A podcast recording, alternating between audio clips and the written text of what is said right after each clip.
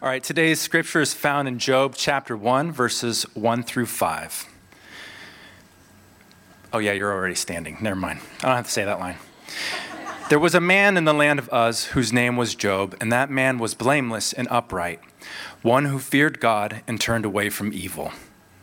There were born to him seven sons and three daughters. He possessed seven thousand sheep, three thousand camels, five hundred yoke of oxen, and five hundred female donkeys, and very many servants, so that this man was the greatest of all the people of the East. His sons used to go and hold a feast in the house of each one on his day, and they would send and invite their three sisters to eat and drink with them. Is that the music to get off stage? Oh, okay. And when the days of the feast had run their course, Job would offer and send Uh, would send and consecrate them, and he would rise early in the morning and offer burnt offerings according to the number of them all. For Job said, "It may be that my children have sinned and cursed God in their hearts." Thus Job did continually. This is the word of the Lord. You may be seated. All right, Job chapter one. I think one of the things that uh, I'm fascinated by is how storied we are. And what I mean by that is I I feel like we we understand our life through the lens of story. Um, so much of our, our points of reference, you know, the things that we find analogies in, all kinds of things, become through the fact that we are story people. I don't know if there's any, I don't know of any culture in the world that doesn't have story as part of their their culture. And I think, uh, especially here in the West, we we have sort of our favorites. We have these we have these things that if I were to start saying certain things, you'd know, you would not only know I'm about to tell you a story, you'd know what kind of story I'm about to tell you. In fact, you might even know the specific story I'm going to tell you. Like if I said to you a long time ago in a galaxy far, far away, you know I'm about to tell you about what? Star Wars. If I tell you, Uh, once there was a, a hobbit who lived in a hole. I think that's the opening line. I'm probably talking about the Hobbit, right? If I say, ready for you uh, literature buffs, call me Ishmael, Moby Dick, right? Um, there once was a boy who lived in a cupboard under the stairs. Harry Potter, you horrible pagan people for reading Harry Potter. But, it, but then if I said things like this, once upon a time, you know I'm about to tell you probably a fairy tale. If I say to you, it was a dark and stormy night, oh, he's going to get something mysterious, kind of intriguing that we're going to hear about. Job is no different. Look how it opens. There once was a man named Job. Right? There once was this man in the land of Uz whose name was Job. Almost immediately, you instinctually know that you're about to be drawn into a human story. You're about to be drawn into somebody's experience, and it's a story of this man named Job that you wonder, what's this about? Who is he, right? Now, here's a man that we know almost nothing about but what we get in these first five verses. Right? There's going to be other places in Scripture that refer to this guy Job. He's a righteous man. He suffered more than anyone. We're going to hear those kinds of things, but we don't really know except what this chapter tells us. It's interesting that Job, in very many ways, uh, uh, works itself out like a play, and you're going to see this. There's almost this back and forth we'll see next week, but it's a play where the curtain opens, and there's this man, you know, sitting there, standing there. We don't know what he's doing, but there he is, dressed, and we look at him, and he's like, okay, uh, there's something about him. I'm drawn into the middle of his life, drop down. I know nothing about his past. I really don't know anything about his future other than what we're left to in chapter forty-two. I don't know, I don't know when he lived. Okay, so, so most scholars believe that Job is during the time of the patriarchs, and don't get caught up on that word. That literally just means like the, the Old Testament O G folks, right? It's the it's it's it's Abraham, Isaac, and Jacob, right? That's what we refer when referring to patriarchs. They are they are the the, the ones, and they so they believe they believe that Job is during that time of probably during the time of Abraham, Isaac, and Jacob. But what we don't know, we get no lineage. We don't know what tribe he's from. We don't know what clan he's from. We just know there was a man who lived in Uz whose name was Job. Now, I think there's a purpose for that. Part of what we're, we're being conditioned to, if you will, is right from the beginning is to go, well, this is a man that we all can relate to. It's not some tribal thing. It's not some clan thing. It's not, not just a Jewish thing. There's something we can all identify. Now, Let me give you a little like little Bible reading tip. And I'd say this, I was an English major, so so uh, you, you I think you sort of attune yourself to these things when you think about literature in general, or think about a movie, think about any of these things, that introductions are vital. The introduction to a character, and I don't, I'm not saying he's fictional, I'm saying, but when we get introduced to Job, this is vitally important. When you get introduced to anybody, think about a movie. Think about Indiana Jones, right? What do you, what, what, what you learn right up front? He's kind of crazy. He will sacrifice his body for anything, and he loves archaeology. Like it's just these establishing things for you as you see these opening shots in a movie, right? Harry Potter lives in a, you know, under the stairs in a in a, in a closet. You you you learn something about them. We're going to learn something about this man. We're gonna we're gonna try to understand and understand. That that what what does he have to do with this story? What you're going to discover is he is everything. Like this is a very aptly named book, the book of Job, because everything points back to him. The problem that we're about to encounter in this book is all about Job. The, the speeches that all of his friends are going to make in the next thirty-six chapters are all about Job. God, when he speaks up, talks to Job. It is the book of Job. So who was he? What do we learn about this man? And so I just want to look at these first five verses today and see what we can learn about this man named Job. All right, let me show you four things. Number one, we're going to learn about his place. It says, there was a man from the land, in the land of Uz. What is that? Well, scholars really don't know. They don't know exactly. They have some good guesses, right? There's a good guess that it's probably east of Israel. Um, it is in what would be known in that day as the land of Edom. And one of the reasons we say that is because in Lamentations chapter four, we read this, rejoice and be glad, O daughter of Edom, you who dwell in the land of Uz. Keep that up there just for a second. Let me, let me just, I want to make a kind of a side comment here. Okay, first of all, notice Edom and Uz are parallel to one another. And this is, by the way, a hint when you start reading all of the Hebrew poetry, and we're going to read a lot of Hebrew poetry over thirty-six chapters. You're going to notice something. There's a line and there's another line. It's almost always two stanzas.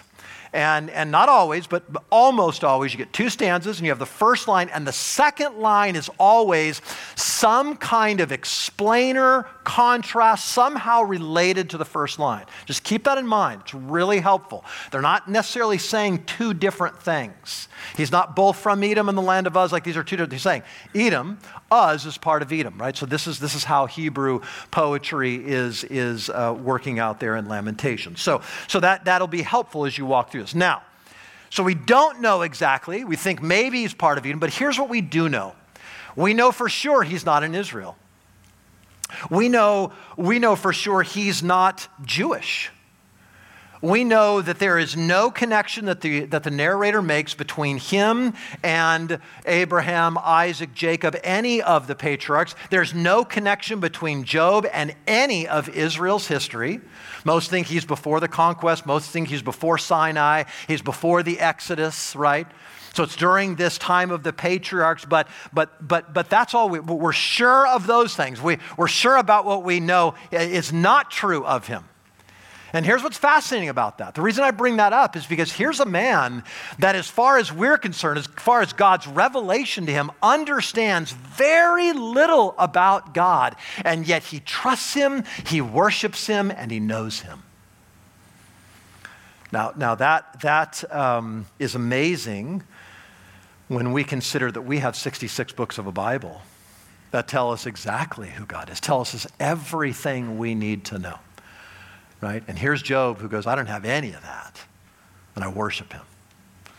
Now, so this is his place, right? Job lives in this land of Uz. So let's think of a movie. The camera swoops in over this valley, I don't know, and maybe dusty plain in the land of Edom, and, and you start to see some homes or tents and the architectural features and the geographic features, and that's the place he lives. The music, I don't know, in the background is kind of majestic and mighty, and this is this land of Uz. And now the narrator takes us and swoops all the way down, and we go inside the home, perhaps, and we go to Job, and we don't just get to see Job and what he looks like. Now he's going to take us into the inner life of Job.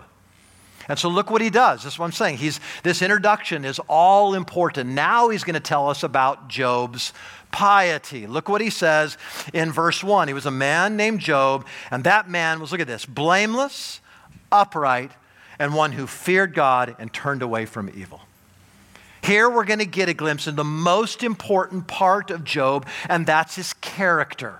And what do we learn? We learn a few things. Number one, we learn that he's blameless. Now be careful with this word. When it when it talks about blameless, when the Bible uses blameless, it uses it in a couple different settings. Sometimes it will talk about a, an animal as blameless. And, and what I mean is it uses the same word. And it's the word you're going to see in sacrificial settings that talk about him, that animal being without spot or blemish, right? But when it's talking about a person, uh, it, ironically, right, it's talking you, th- th- that's a word used for sacrifice, and Job in some ways ends up being sort of this living sacrifice. But when it talks about p- a person, it's talking about somebody with personal integrity. It's not trying to say that Job was sinlessly perfect. Okay, we, we know there's only one man in all of Scripture. In fact, later on, Job is going to admit that he's a sinner. He's going to say, I've sinned. I know I've sinned.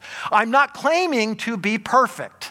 Okay, that's not the, the claim that Job or even the author is making. What it's saying is that Job was genuine. Job, to use the buzzword of our time, was authentic, right? That is, that what you see is what you got. That what Job seemed to be is what Job actually was. If you thought Job was godly, it's It's because Job was actually godly. There was no secret sin. Job is not living the life of a hypocrite. J- Job is, is, is, is his, his inner life matches his outer appearance, and vice versa.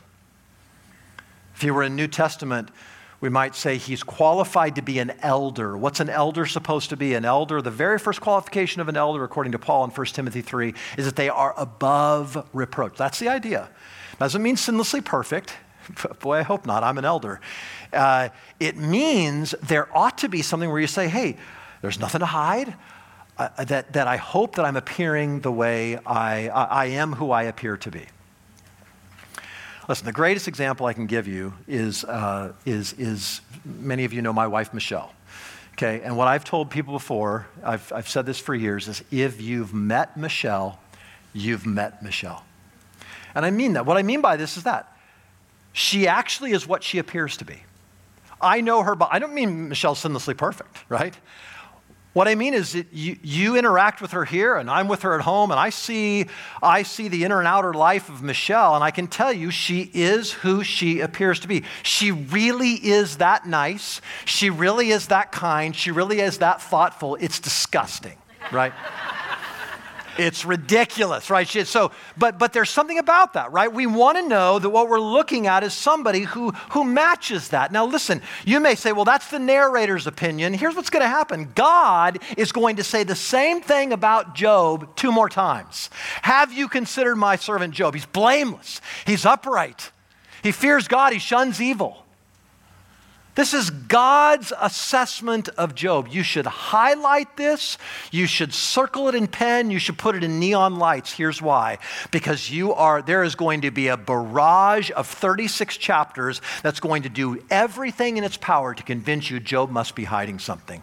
That there's no way Job is the kind of man that the narrator and that God says he is. There's got to be more. And so if you don't have this settled in your mind, he is exactly what the narrator says he is. He's blameless, but second of all, he's upright.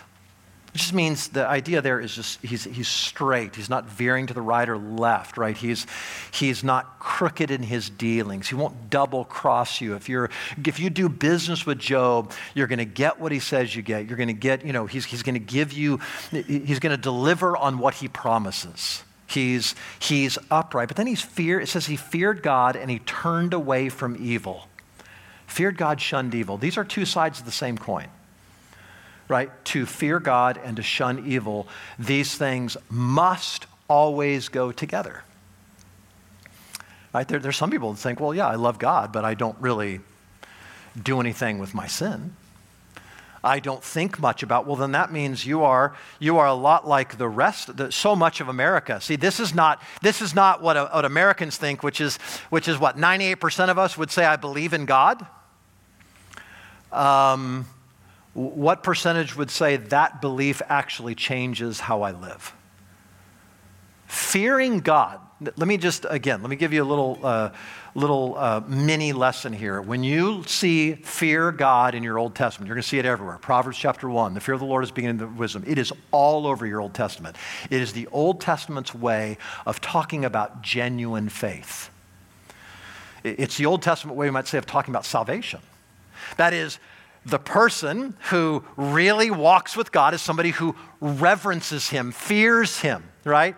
And and and that has, has the kind of faith that actually alters how they live. So if you said to Job, why do you live the way you live? Because I fear God. The reason I turn away from evil is because I love God. I want to please God. I want to walk with God. This is Job.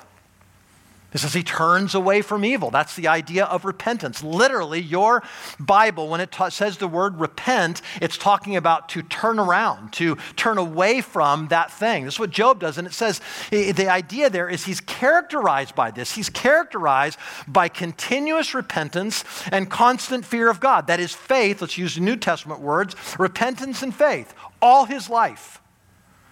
Some of you know Martin Luther when he when he nailed the The ninety-five Theses on the Wittenberg door, he, he says that his very first one was, when our Lord and Master commanded us to repent, he meant that all of the life of the Christian would be one of repentance. That's the idea. Job is a habitual repenter. He shuns, he turns the other direction. He moves away from evil because he loves God. So, so what do we learn about Job so far? We haven't learned that he's sinlessly perfect. What we what we learn is that he's he's he's um, he's a genuine believer. He is a actually a godly man. He is a man of uncommon righteousness. We might say that, but he's a man with a well-deserved reputation.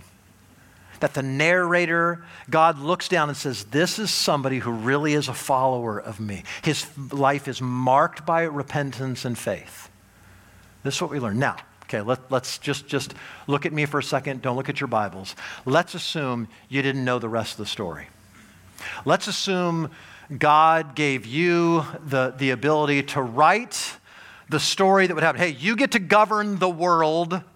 What does your world look like? How do you govern this world? Let's say it this way. If Disney were writing the story, what would they say about a man like Job? What would, what would become of him? What, what kind of life should a man like Job expect? What should you expect? Well, you'd probably expect exactly what's about to come. Look at verses two and three. Let's look at his prosperity. There were born to him seven sons and three daughters. He possessed seven thousand sheep, three thousand camels, five hundred yoke of oxen, five hundred female donkeys, and very many servants, so that this man was the greatest of all the people of the East. Okay, so you get exactly what you think you should get. What is that? Like, well, here's, you get, you get, you get numbers like, like completeness, right? Like, like, like seven and three and ten that, that add up. And these are great numbers in Scripture, by the way. The Scriptures aren't about numerology, but they use numbers sometimes to signify things. So when you get a three, that's a that's a that's a number that in many ways has has a significance. It's the idea of completeness. Or seven, whole, perfect. Ten, you know, that this is this is exactly the way things should be. What's the message being sent? That that it is it is. whole, that it is complete, that that Job's life has this, um, you know, just, everything is sort of exactly as it should be. Um, children. The Bible's going to say children are a heritage from the Lord, and blessed is the man, the woman, the couple whose quiver is full of them. Very different than our culture, who looks at children kind of as a burden. And the Bible's going to say they are a sign of God's blessing. And in the ancient Near Eastern world that Job lived, sons especially would have been a sign of God's blessing. Now, don't, don't, don't get this wrong. It's not that God is saying sons are better than daughters. It's that this is the culture that, that it lands in, and they understand that to, to be a son means you carry on the family business and you carry on the family name and you add to the family wealth. In fact, this is such a big deal to have sons that in the book of Ruth, okay, which is all about women, Ruth and Naomi, if you know the story, right, they're, they're in Moab. They're outside of the promised land. They make their way back to Israel uh, because their husbands have died. Ruth says, man, I'm going to I'm gonna stay with you, Naomi. She is, uh, Naomi is, a, is Jewish. Ruth is an outsider, but it turns out that Ruth is actually the greater God-fearer. And in, in, in God's providence, she gets introduced to Boaz. They get married. They start having sons. The end of the story is you realize she's, she's in the line of Jesus, but But, but, but, but what happens in chapter four of Ruth is when all this reversal of fortune, they were destitute and now they're being cared for. And all because of Ruth. And Naomi's friends say to Naomi, Ruth is better to you than seven sons. Like that would be perfect. Ruth is better than that. See, I had three daughters. You add three plus, ten, plus seven, you get ten.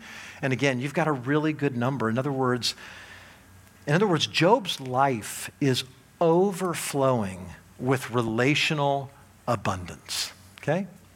But the second thing you learn is that he's also financially ridiculously wealthy. Do you see what it says? See all this stuff? seven thousand sheep, three thousand camel, five hundred yoke of oxen, five hundred female donkeys, very many servants.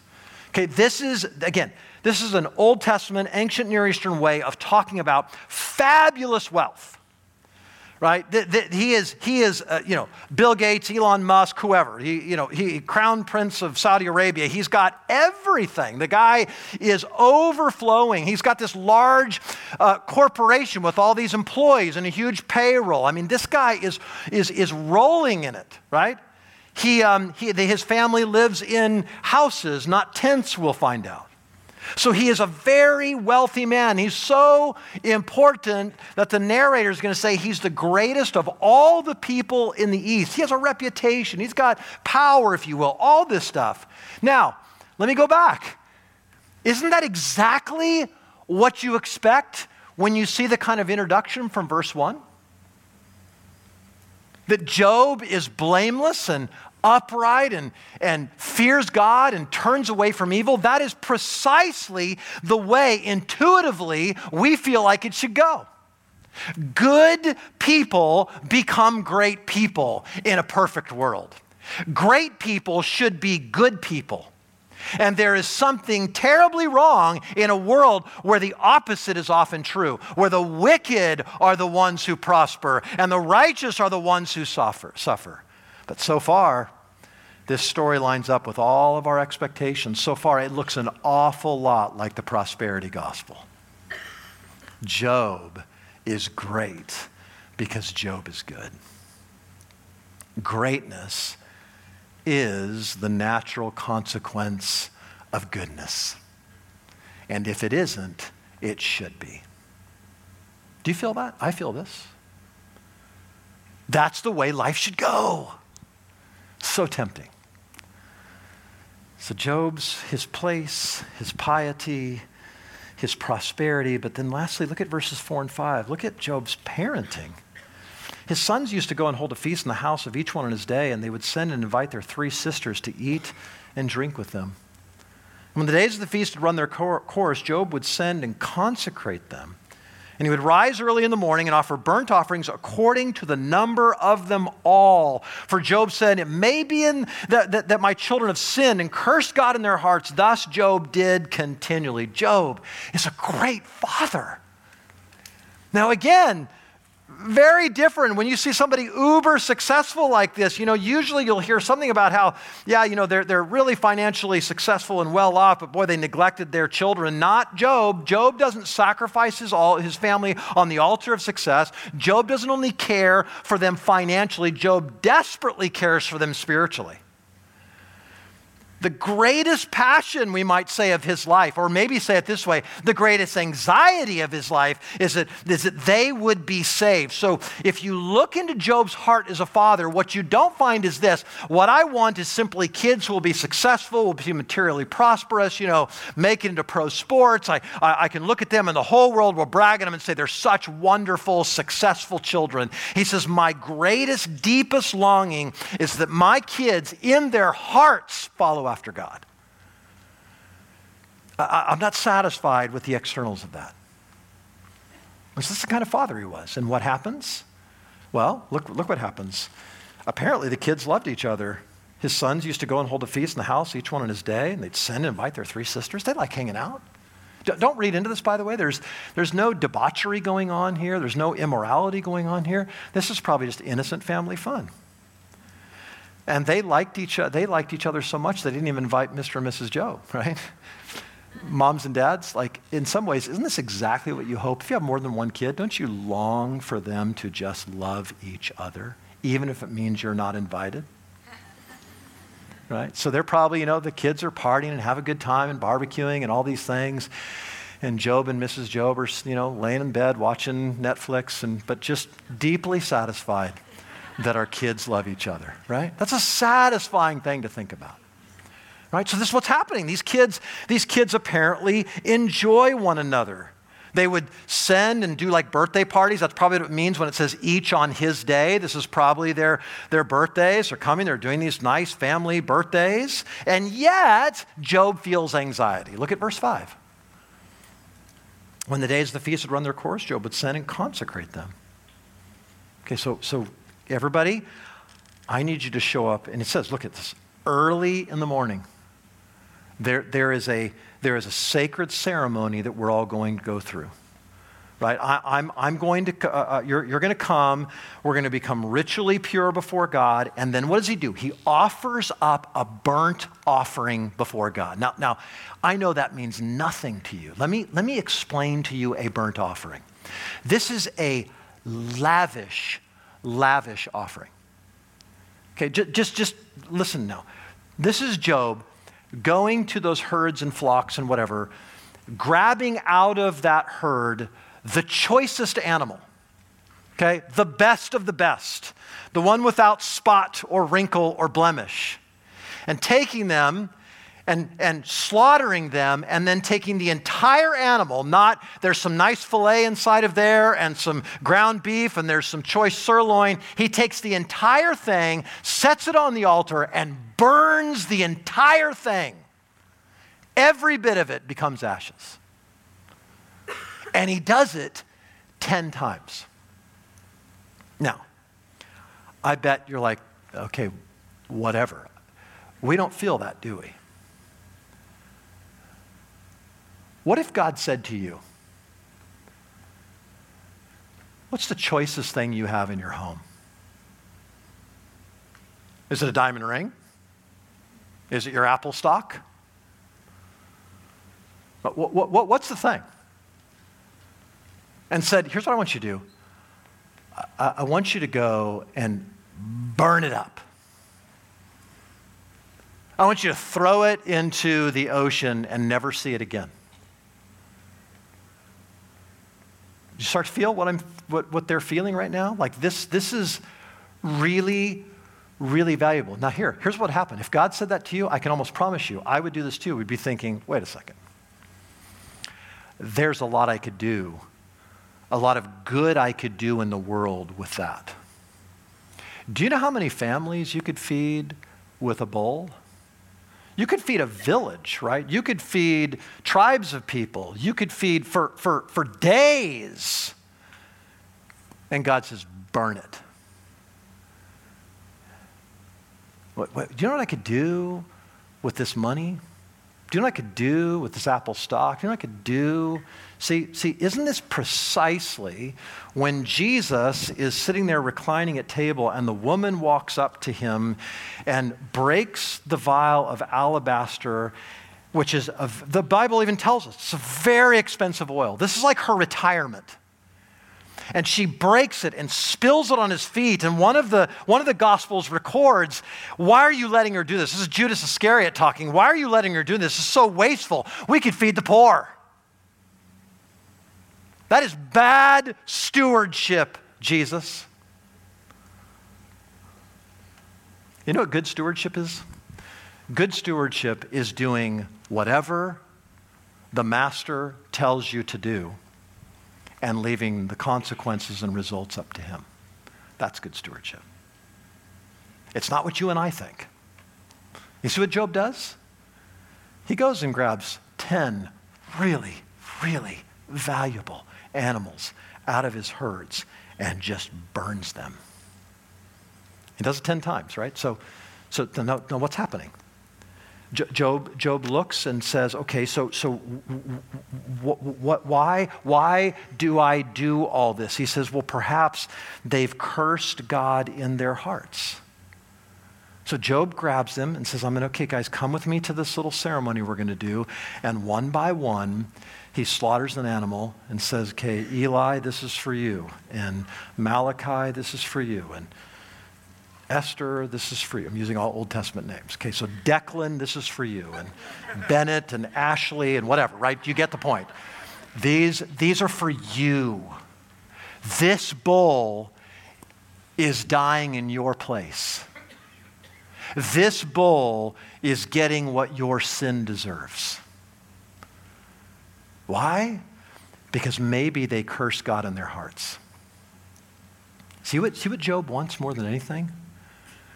I want to make sure that the outside and inside, may, maybe there's some unatoned for sin in my kid's life. So here's what Job does. Job comes and stands as the high priest of his home, and he offers these sacrifices one at a time because maybe, maybe there's something going on in their hearts. What does it mean to curse God? It literally means you want God dead.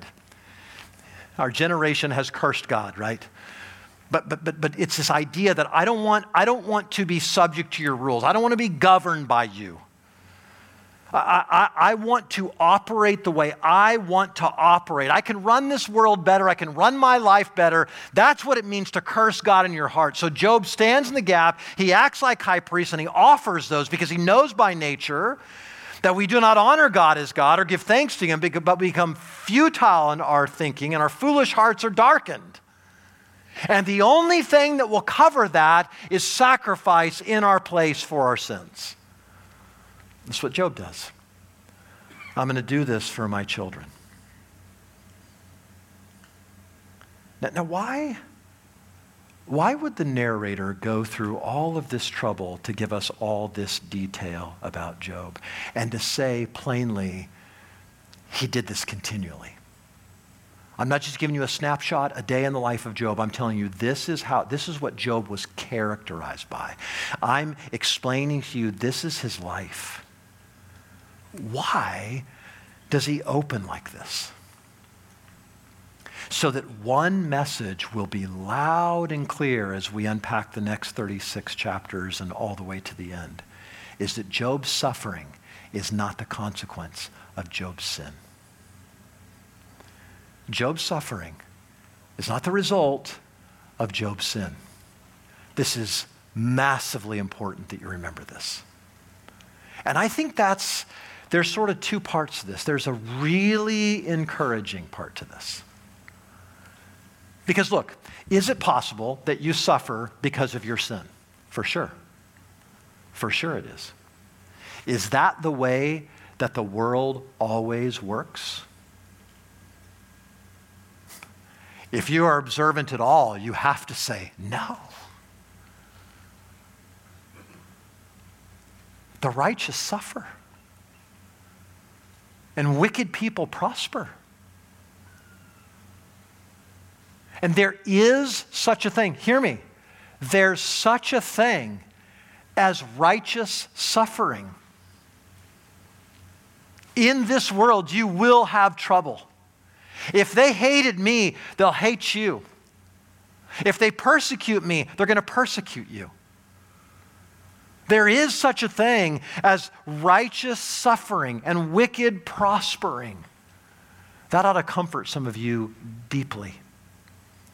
Because some of you not only are suffering, but you live under the guilt and the weight of my suffering must be because of my sin. Now, look, I... I I, I can't speak into your life. I can say you can examine yourself. Watch Job. Job will never give up. He'll never let them gain a foothold, even gain an inch. He's gonna, he's gonna demand, I'm innocent. I'm, I am who the narrator and who God say I am.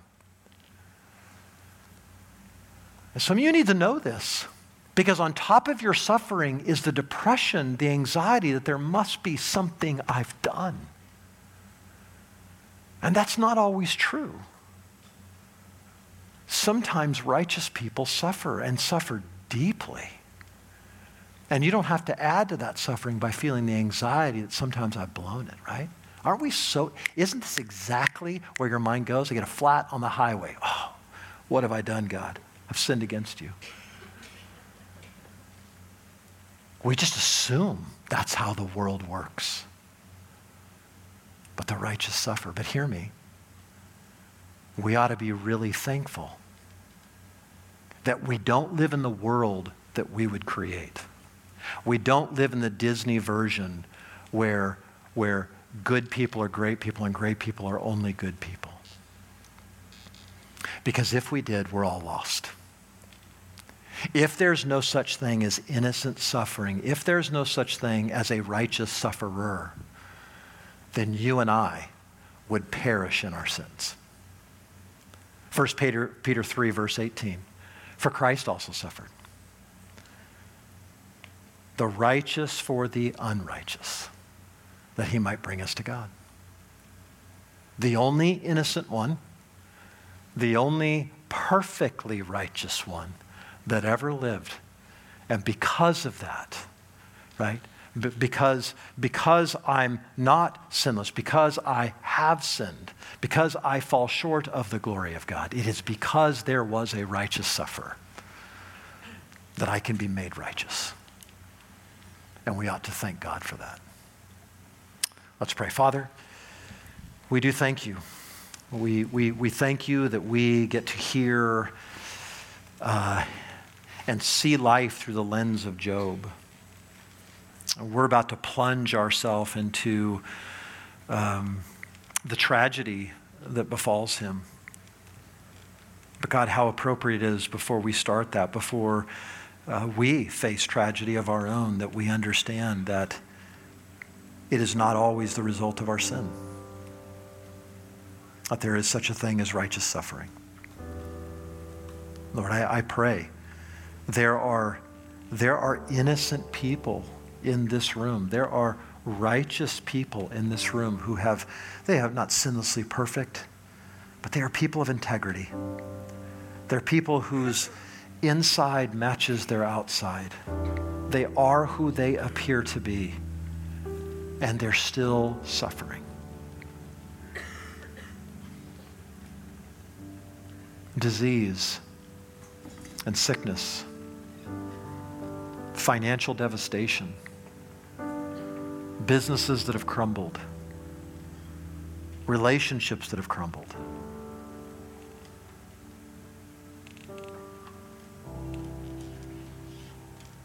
But God, I, I thank you that you are not acquainted with our grief, that you have carried our sorrows, and that more than any other human being, more even than Job, you know what it means, not just in theory, but by experience, for the righteous to suffer. And I thank you because of that, we can be brought to God. You suffered in our place for our sin, the sin that would separate us. And so we praise you. We praise you, Jesus, that you were the sacrifice that was burnt on the altar for us, consumed by the wrath of God, so that we wouldn't have to be. And God, I pray that you'd comfort people in this room. I pray, Lord, that they would not have to, while they suffer under the weight of the things they're going through, also feel the anxiety that somehow I deserve this. God, I know I'm not speaking about everyone, but there are people here I am sure of whose suffering cannot be traced to any sin. And so help them. But God, I also pray for those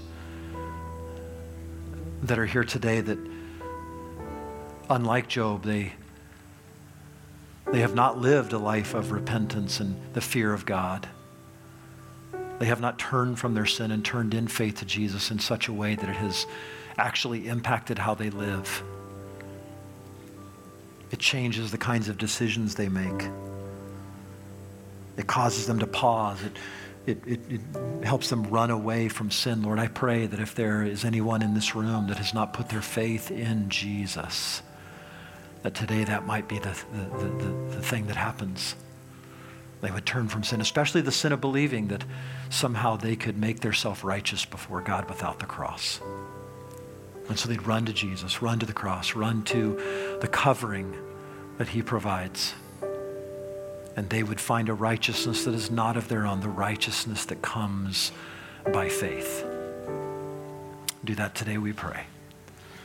We love you, Lord. We thank you. And we ask this in Jesus' name.